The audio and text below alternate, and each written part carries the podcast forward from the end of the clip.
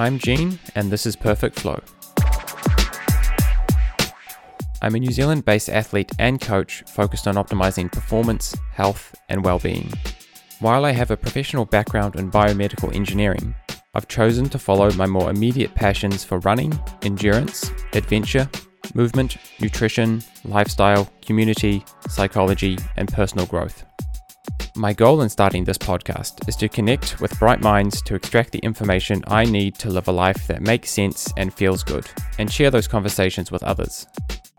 Apart from your favourite podcast app, the best places to follow my work are perfectflow.nz, genebeveridge.nz, and perfectflow on Facebook. Hi, and welcome back to Perfect Flow. So many of you will know I moved to Wellington recently, and it's been an absolute blast. Not only is the training that I want to do for trail running really convenient down here, but also the community is mad keen on adventure running. Sometimes just mad, I think.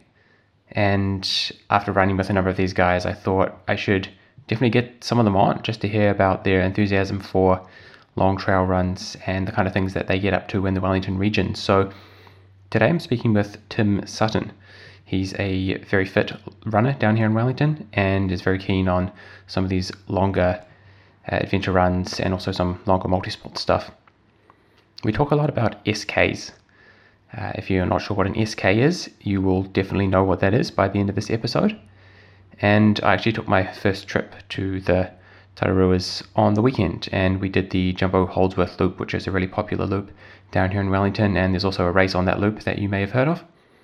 And it was great, but we got to experience the rough side of the Tararuas also, that is the, the wind. And on one day it was super windy, and the other day was just blissfully calm. And so that was a great experience that I had just after recording this episode with Tim uh, late last week was when we recorded. So I really appreciate the, the points he's making about the weather in the Tararuas and why it makes many of these uh, runs like the SK so challenging. And because they're so challenging, they're also so highly revered. So yeah, I speak to Tim about uh, these SKs and the, the good and bad experiences that come from trying some of these longer adventure runs.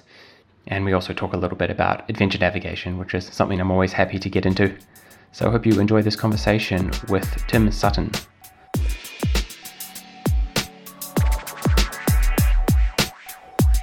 Tim, thanks for coming on Perfect Flow. It's nice to meet you, and hopefully I get to know you a little bit better over uh, the next wee while. This is the first time that it's been. Actually, no, I, ha- I have done one where I haven't met the person at all, but um, yeah, one of the first. It's pretty unusual to meet someone for the first time, but yeah, I've just been seeing a lot of your adventures, uh, mainly through social media, and I thought, man, I've got uh, got to say hi to this guy because there's a lot of action going down here in Wellington. So I'm relatively new to Wellington, and there's a lot of action that unfortunately hasn't been the most social year or two years, has it? So yeah, tell me what what brought you to Wellington? How long have you been here? So I grew up in Wellington. I um, I was born here and spent my childhood here, uh, mainly around the eastern suburbs.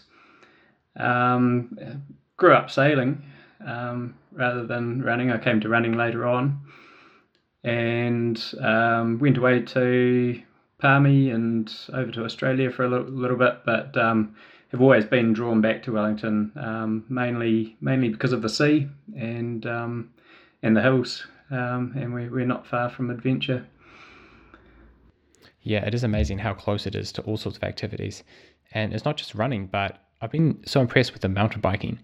Um, you see people just riding off to some pretty cool and pretty hard trails, but just from downtown.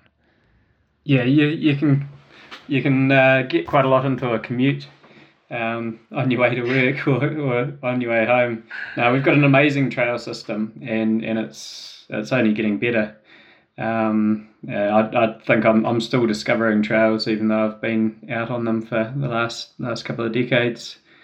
Um, my, my background before running was was actually multi sport, so um, I, I, did a lot of mountain biking, um, and that, that kind of got me into the trail running, and then then into the bigger hills. Yeah, cool. Do you know what an SK is? An SK. yeah. I've heard of it. What is an SK? what, what is an SK for those who are uh, new to this? So, in, in SK, uh, S, S stands for Schoolmans, and the K stands for Kaitoke. And now it's it's basically um, it's sort of written into the folklore of, of mountain running um, history in, in New Zealand. Um, but until oh, I think it was back in 2014, I hadn't really heard of it, and most people wouldn't have heard of it. Um, and basically, it's a traverse from from what used to be Schoolman's Hut, uh, way up the north end of the Tararua mountain range, uh, near the Eketahuna, where the Mangatainoka River comes out. And it's. And that's a solid, like, hour and a half drive from Wellington? Uh, yeah, two, two, two and a bit, bit hours drive. So when, okay. when you're driving from Wellington, you're sort of looking over your left hand shoulder. Um, and the whole way up, you're looking at this big mountain range, and you, you don't actually see the parts that you're going to be running on because they're they're further in. Um, and so it's um, there's there's three uh, routes, um, main routes. Um, the foremost being the main range, which basically follows the spine of the Tararua range from Putara um, all the way down to Kaitoke, where it comes out in the hut. Um, and it's a little under 80k, um, but there's there's a good deal of hills in between. Yeah, and some some rough sections as well. If I've seen so I've seen some of the routes. I haven't done it, but I've seen some of the routes and are there some bits where you're just on the ridge line and it's just a route? It's it's pretty gnarly, yeah. So so the northern section is all untracked. So uh, you've got probably about an hour's run into Herepai Hut, which is the first hut on the route, and then there's a bit of a track um, up onto the tops from Herepai Hut. And then for well, the next, say, 10k, um, it's all untracked tops. There's a footpad um, from people going through there, um, but you're pretty much um, doing all of your own navigation. Um, if it's clagged in, um, then it's yeah, it's, it's definitely a challenge. It adds to the challenge and then once you get onto the track, it's still.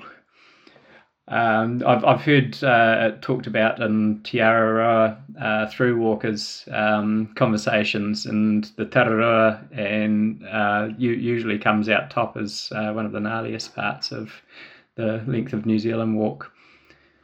Um, yeah, yeah, I, I can imagine.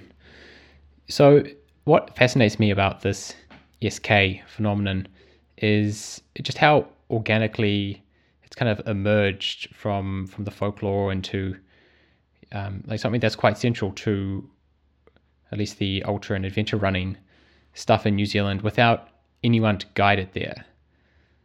Is that your understanding of it? Uh, initially, there were there there were was no real guidance. Um, there's been an SK book um, that has gathered stories of tramping the SK, um, and it wasn't until uh, 1995, I think, um, when Colin Rolfe, um, whose uh, a name uh, a lot of people will recognise, uh, set off from Putara with I, I think he had um, sausages, beans, and porridge, and a couple of bananas for breakfast, and set set off uh, with some mates um, from Putara and emerged in Kaitoke um, with different support along the way.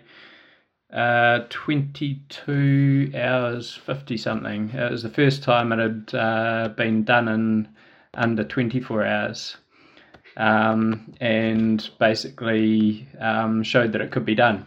And so since then, um, there was actually a big gap between Colin Rolfe doing it and anyone else having an attempt at at running it.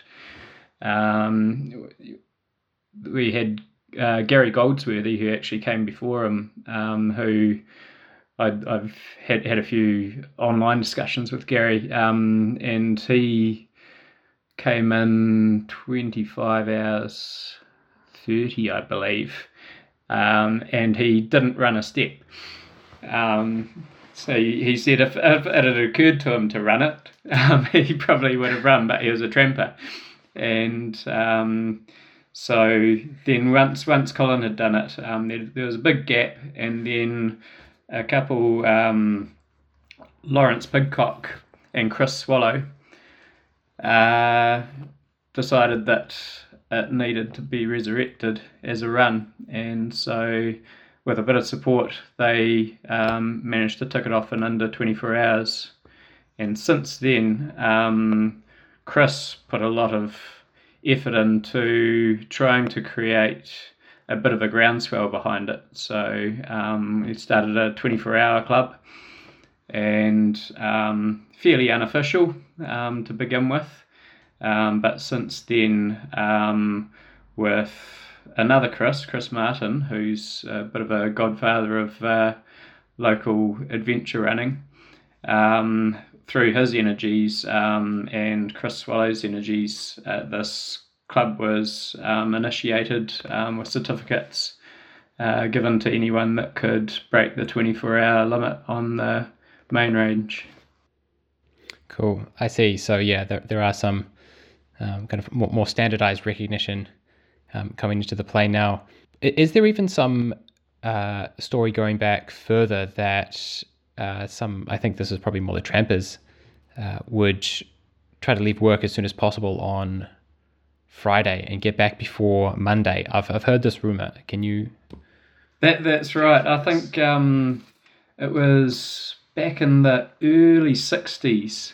The route was first uh, first postulated um, as as um, a challenge, and there were I, I I'm sorry, my my uh, memory for the names um, isn't isn't that good, but the there was a bit of a race between trampers um, to as exactly as you said, catch the train out, and then a taxi to uh, the Putara Road end.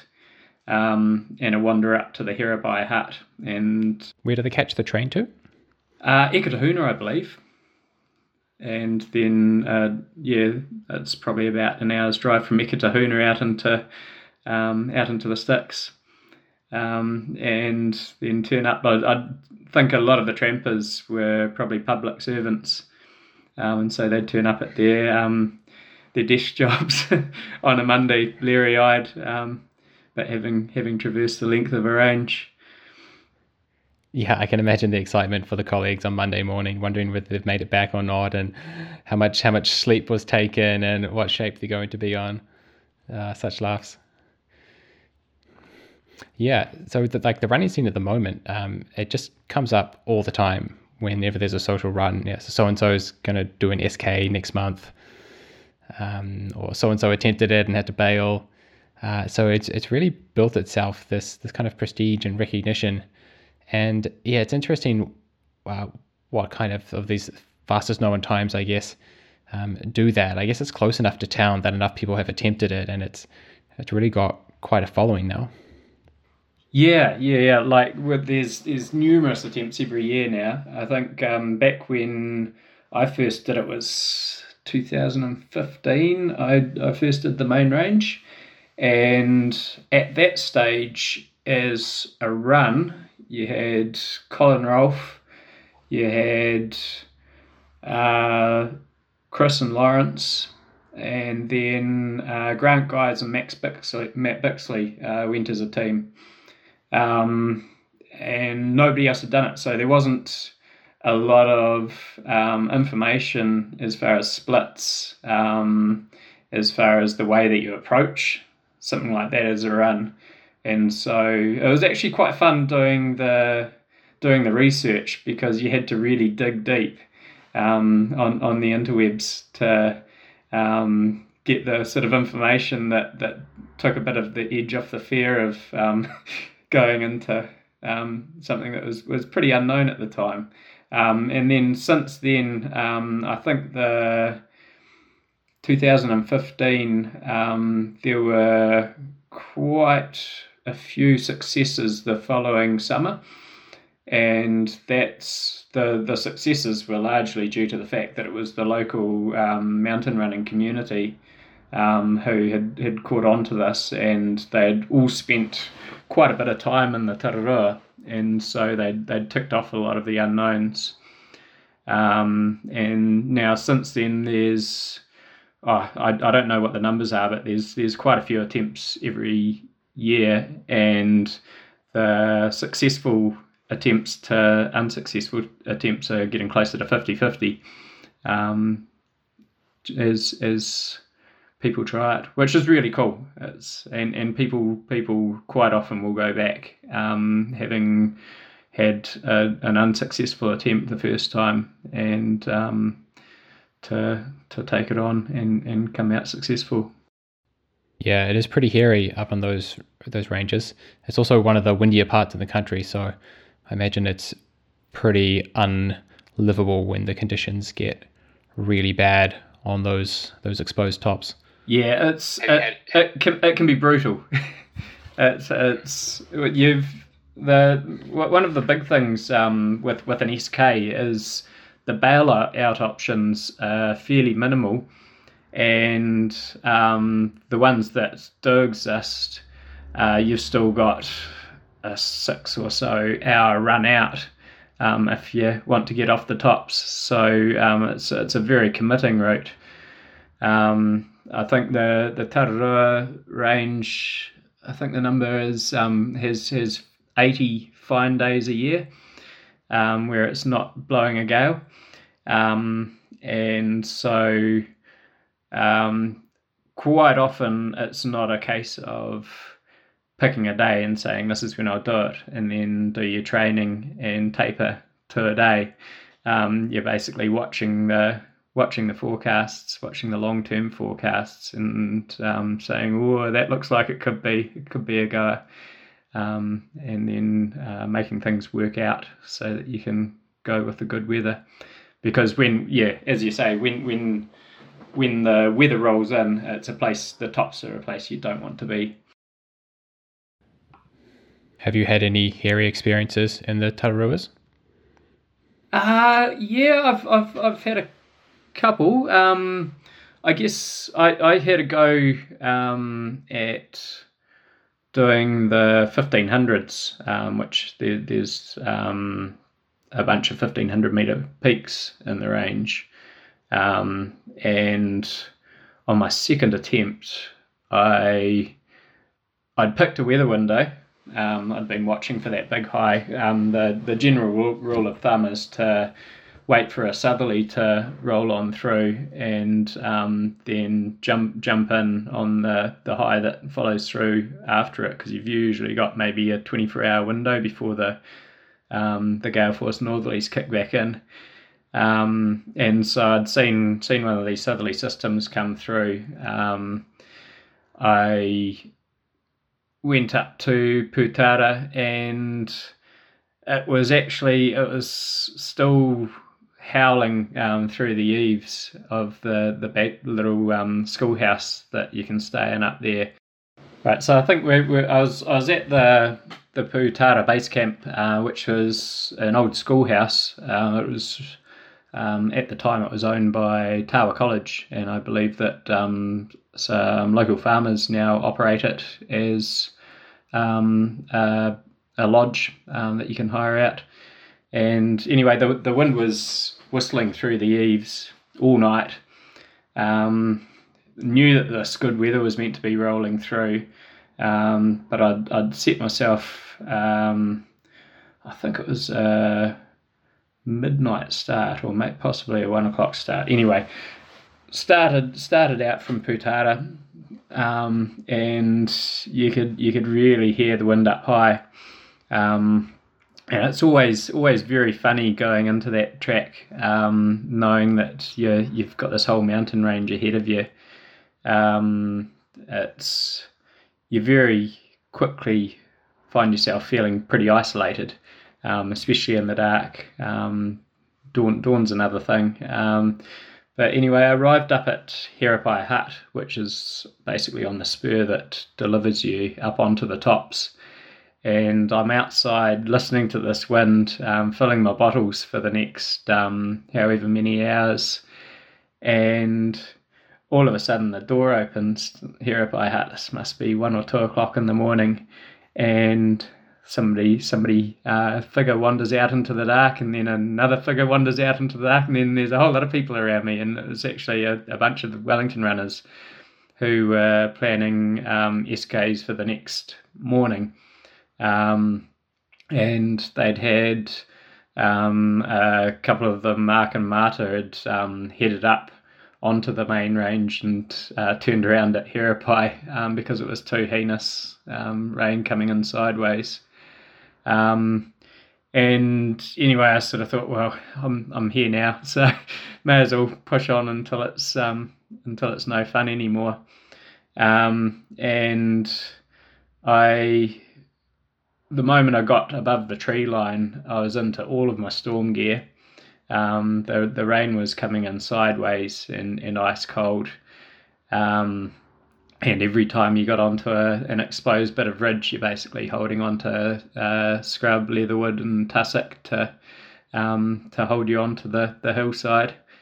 Um, and there's because this this section's all um, totally untracked. Um, it's pretty slow going at night in those sort of conditions because um, you really need to make sure that you've got the nav right um, lots of um, false spurs that that um, want to lead you out, and so I ended up um, getting up to the top of East Peak, which is um, probably the first top of the first big climb, and there's a big dip down between East Peak and West Peak into sort of a leatherwood riddled saddle. Um, but it's not a direct dip. Uh, there's quite a few dog legs and so in the in the the gale force winds and the rain and all that sort of thing, I'd been through there a number of times, and so I I, I should have been more on top of the navigation, but um, I knew that there was a, a dog leg at first, so I pushed pushed on a little bit too far past where I should have dropped down into the saddle, and all of a sudden I found myself in really steep country, off trail, in um, dense leatherwood um, with the rain pouring down. Must have been about three o'clock in the morning. Um, I was also sick because I'd, I'd, i had a bug that I'd uh, convinced myself I'd gotten over. Um, and so rather than uh, back pedaling and, and taking myself to a known point, I decided, okay, the ridge is across that way. I reckon I can bash my way there.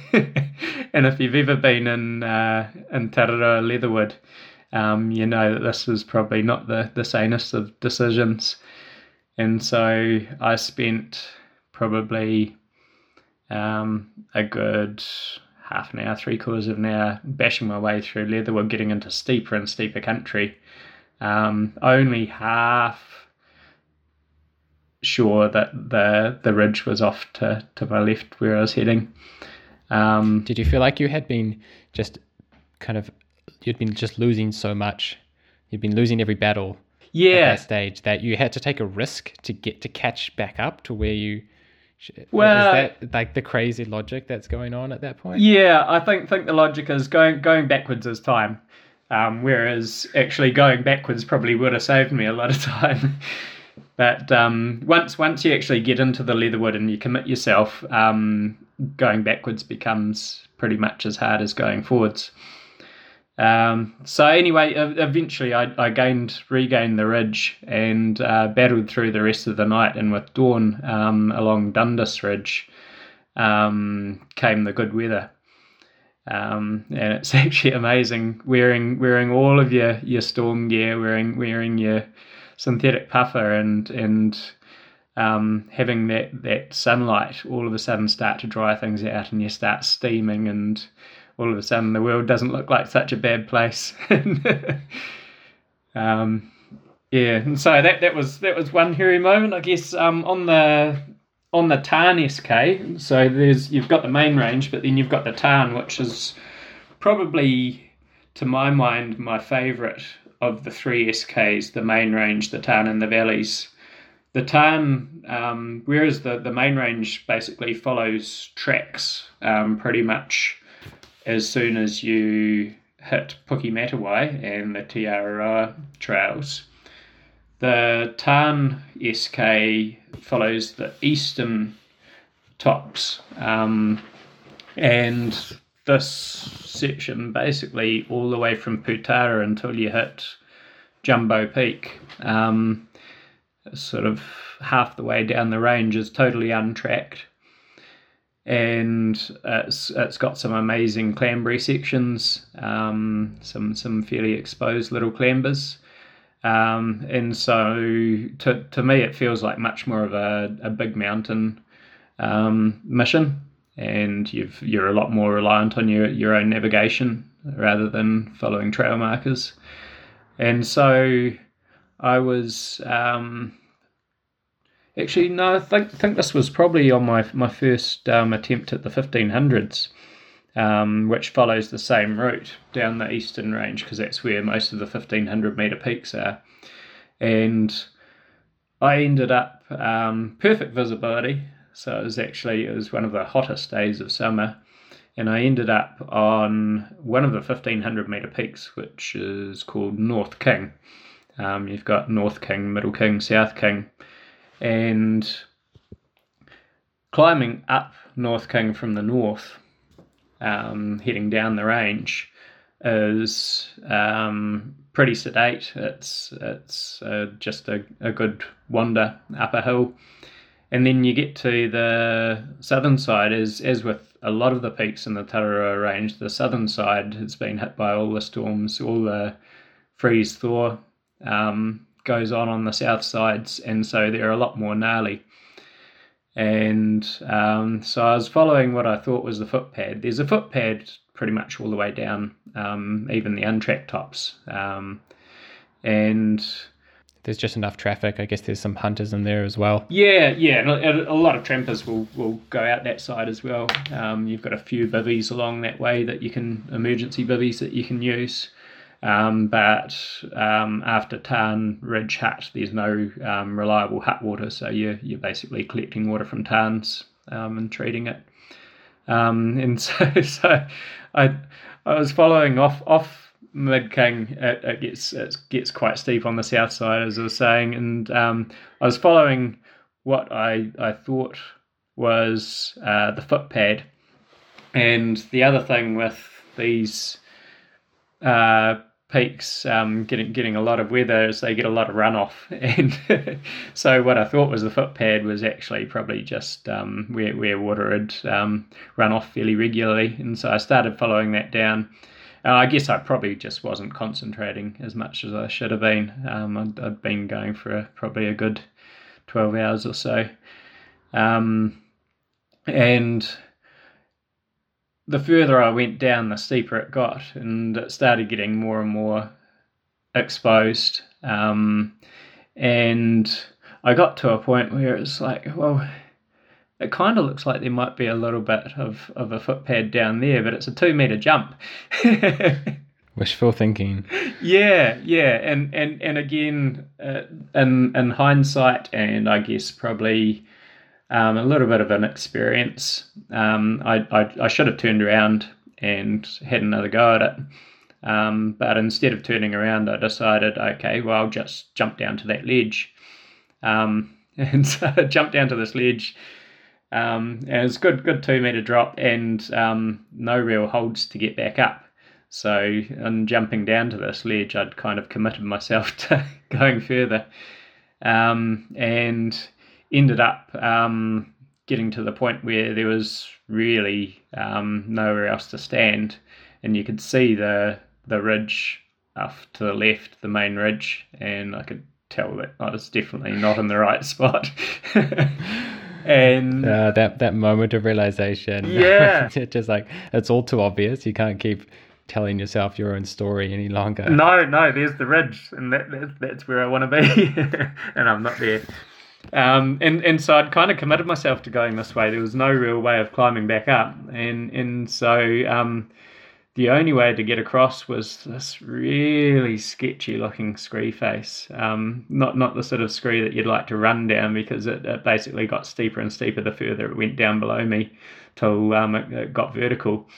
Um, and so it was probably only about four meters of this this scree face, but um, it was just steep enough that it wanted to move with you, and so I ended up starfishing myself against the scree face to get more friction.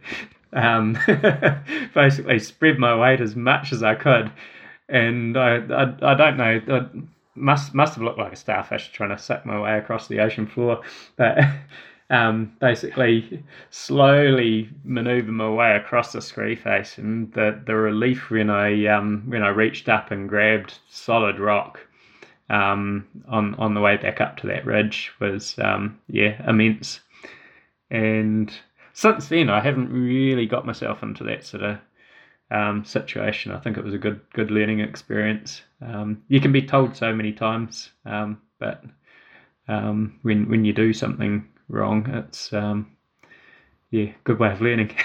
as long as you come out the other end. Yeah. Do, do you take a, a, PLB with you? Yep. Yep. Pretty early on, we bought a family PLB um, when when we realised that this was a thing that I was into. Um, so I've always had a PLB. Um, I think that it's it's a no brainer now because it, it takes the search out of search and rescue. And and saying that, I, I think that it's um some people some people make a, a bad decision on the weather um, just because they've got a PLB. Um, so in my mind, having that PLB, it's um, it's basically worst case scenario. So um, I'm not going to go go out on a bad weather forecast just because I've I've got this this emergency button in my bag.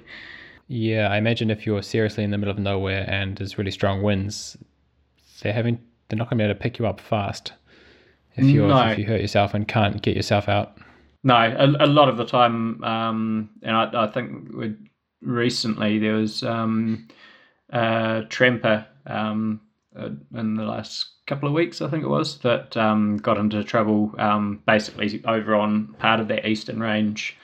Um, went in with a, a bad forecast um, and um, got into trouble, um, lost lost the track and set off the PLB.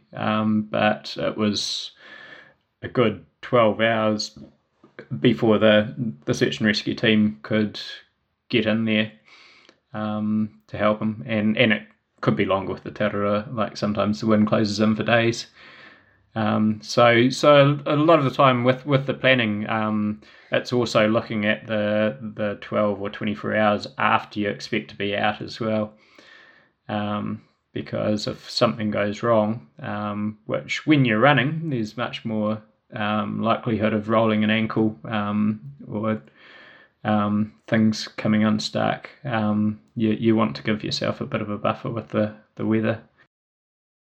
It's been really interesting to me to follow the inclusion of navigation into uh, these endurance and uh, yeah fastest known times. Uh, of course, I come from the orienteering background, so um, yeah, I love the navigation aspects, and uh, I've been really excited watching these two worlds collide uh, because as people seek a tougher and tougher challenge, you inevitably end up going off trail.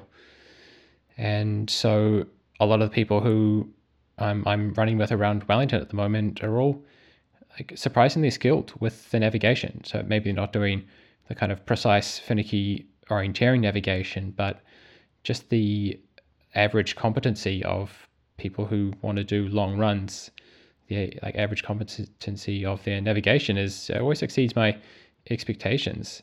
So, are you doing a bit with a, a topo map um, whenever you get the chance? Uh, yeah, I'm, I'm actually in the middle of planning um, an after work Rogaine at, at the moment. Um, so um, I think go, going into cool is that one of these uh, Hutt Valley orienteering? Yeah, that's that's right. Ones. Oh, that's so cool. Nice. Uh, an eastern suburbs or Mir- Miramar South Coast one. Um, so it's it's. I think um go, going into getting into the hills uh, got me more interested in the na- navigation. I started off with a um, a GPS um, back before phones had um, GPS software on them. Um, but I've I've never been that reliant on phones either. Um, like technology can fail you, and so a, a, map and compass has always been that fallback. So early on, I, I figured that you you really want to um, have some at least some basic map and compass skills to begin with, and then you spend a bit of time off trail and you start to get a feel for the land and noticing features and all that sort of thing. And I guess the I've, I've always been attracted to uh, the challenge of something new. I think that's for for me that's what the SK was. Um, I'd only ever done uh, local trail and mountain races. Um, fairly fairly short distance in, in comparison. I think my longest run would have been um, the Tararua Mountain Race, uh, which which takes you up and over the Southern Crossing, and that, that was about five hours. Um, and and so um, it was basically needing to learn a, a, a, lot more about the range and then um, the skills that come with that. And having having done the SKs and um, a few other bits and pieces in there. It's it's attracted me more into the off trail stuff and getting down into the rivers and following un- untracked spurs and all that sort of thing. And the, and the more you do, the more experience you get, the more you you get a feel for um, for reading country, um, and the more you want to learn. Yeah, that's cool. There are there are baby steps with adventure navigation just bit by bit going a little bit further off the trail for longer and longer distances. Where's your favorite place for doing um, kind of off trail topo map navigation? Off trail stuff. Um, I th- I think that the closest to here is um, probably the Rimutaka. Um, R- Rimutaka Range. I think it's uh, it's said to be the youngest range in New Zealand, and so it's also falling down the the, the quickest. Um, there's there's a lot of exposed crumbly greywacke in there, um, some gnarly streams, um, nice bouldery streams, waterfalls, and plenty of stuff to go and find. Um, and a lot of the bush, bush is very dense, and so um, you've got to have a compass out the whole time if you're um, following ridge ridge lines and spurs. Um, lot, lots of spurs to try and fool you off the off the ridge line, um, and so yeah, it's a it's a fifty minute drive from Wellington. Um, there's also the uh, the Eastbourne Hills. Once you get out past the trails, you you get up. Um, if you're heading up Gollan Stream, there's there's a whole lot of spurs and stuff that you can go and play on in there. Um, but yeah, I do like the challenge of, of bush navigation. Um, it adds adds a whole other dimension when you can't see far ahead of you. Um, you've got to be real um, pay pay pay attention to the subtleties of curves and um, slopes. Did you do God Zone this year?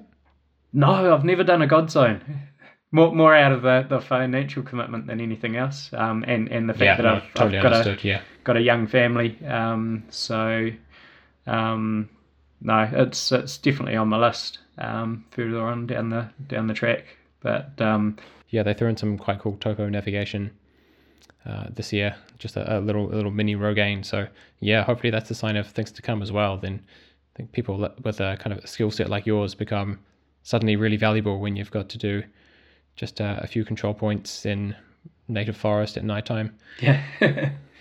It's. I, I, think that the really cool thing about um, the the after work Rogaines in, in Wellington now is they're they're huge. Um, the the amount of people turning up to them um, is getting bigger every time, um, and um, from um, experienced navigators to people just wanting to get a taste for it. Um, and it's it's very welcoming. Um, I think I'd only been doing Rogaines for um, a year when, when I was asked to plan one, and um, so it's it's cool because um, the people doing them put back into the community, um, and you you actually realise when, when you start planning planning one how much work goes into it, and so it opens your eyes to what what the people um, before you have done yeah, we noticed the same thing in Auckland, uh, just the explosion of these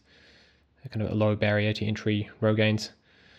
Um, yeah, a lot of the time in Auckland, we're using the maps we would use for orienteering, but just using them again as as a Rogaine. So it's exactly the same map, but it it, it does bring a, a different different crowd, and you get all these people who um, maybe find orienteering a bit alien or yeah, just a bit different, but then uh, they come from Rogaining and they, they bring the family, bring the dogs, and um, it's it's yeah so good for, for getting people uh, just into some some navigation and exposing them to that challenge. So yeah, I think we're seeing seeing the growth there just all over New Zealand. So yeah, bring it on. It's it's so fun to see 250 people just all, all get together after work and just go just go nuts. The the locals must be real surprised about what what on earth is All the torches on. bobbing around, especially the nighttime yeah. ones.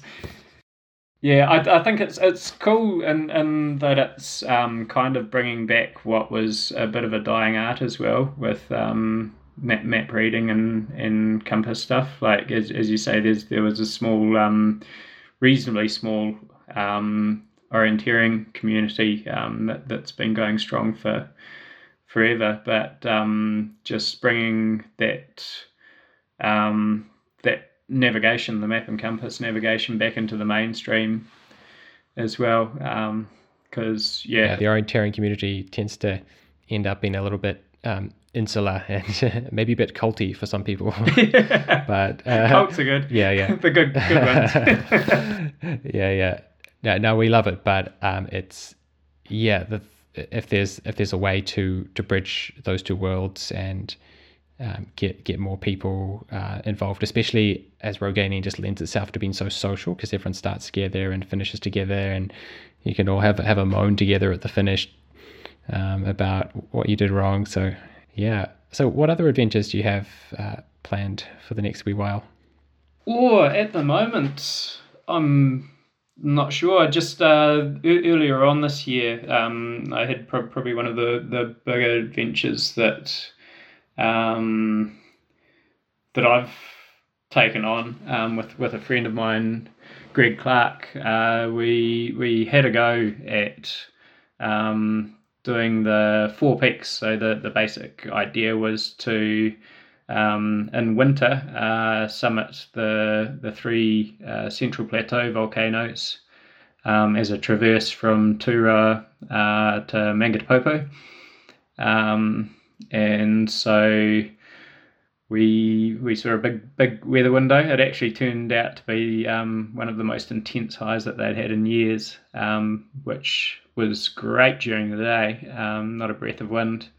And so um, it was 15 hours um, ticking those peaks off. Um, and then um, we, uh, the, the, the next part of the challenge was to ride our way across to Taranaki um, via the Forgotten Highway, uh, Forgotten World Highway, which um, is the name for good reason, we, we discovered.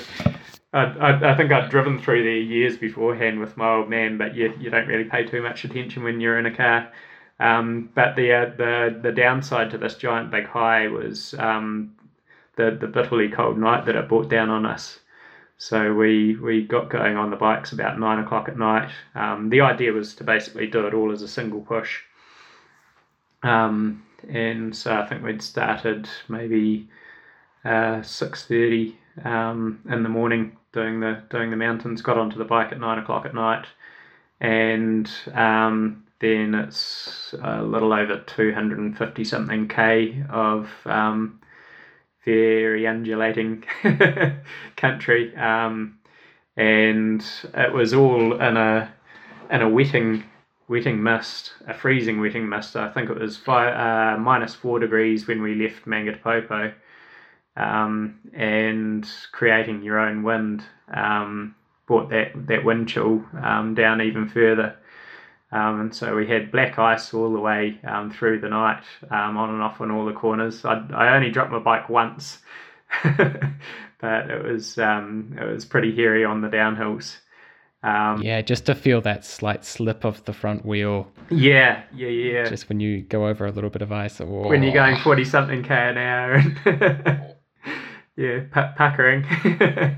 um, and and so that was um, it was it was like going into a twilight land. Uh, we it was um, yeah, basically all the way through the night, you couldn't see more than a, a couple of hundred meters ahead of you because of this this fog. Um, everything was wet, um, everything was cold, and um, we arrived. Uh, we got dawn just after Whangamomona.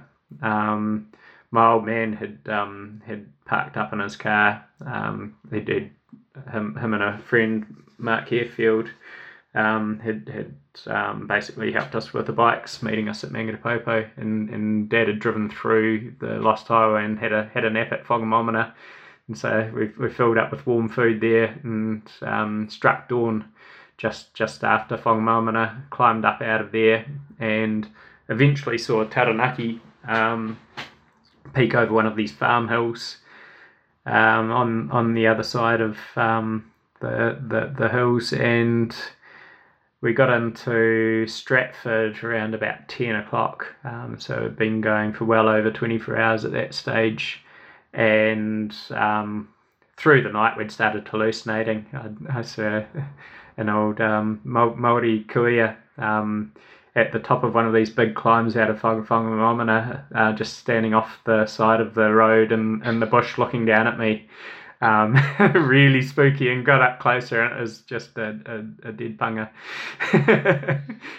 I think that uh, Greg Greg saw a whole lot of uh, um, rabbits all over the road, and it turned out that um, dead dead rabbits, and it turned out all the dead rabbits were just potholes. And you know, I think we saw a road crew at about uh, two o'clock in the morning waving us through in the middle of nowhere.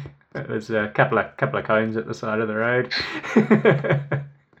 and so we, we got to yeah I think think it must have been about ten thirty when we got to Stratford. And we still had a big ride up to the um, the road end, the ski field on the eastern side or northeastern side of uh, Mount Taranaki, and we figured this was probably still another couple of hours, and um, it was it was a really hard call because um, we'd come so far, but um, we did the maths and worked out that uh, we'd we'd probably end up coming down the mountain in the dark, um, and Taranaki's fairly notorious for the the weather closing in and everything freezing um, on on dark, um, and in the state that we were in we just we we decided that we are probably going to be a liability to ourselves, um, being up doing um,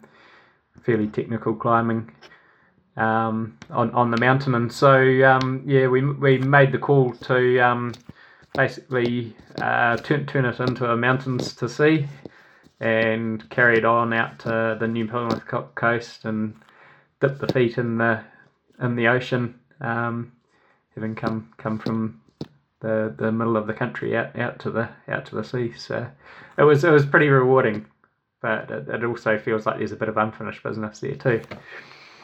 Yeah, what's your mental state like? Um, like uh, emotional state, positive or negative, when you have pushed that hard. Um, the intensity is low, but you've got yourself into quite a state by the time you're hallucinating. What what's the kind of internal morale like at that stage? Um, usually pretty good. Like you, the, the, there's definitely dark patches that you go through. I think that just the the complete draining of energy um, and the lack of sleep um, sort of lets you go to dark places. But um, I'm generally pretty positive on these on these missions, and um, the good thing when you go with a team is is with Greg. Um, you both know that you work really well together. Um, he's he's a really positive fella, and so you can see when when your partner's going through one of those moments, and um, so you can build them up, and and vice versa.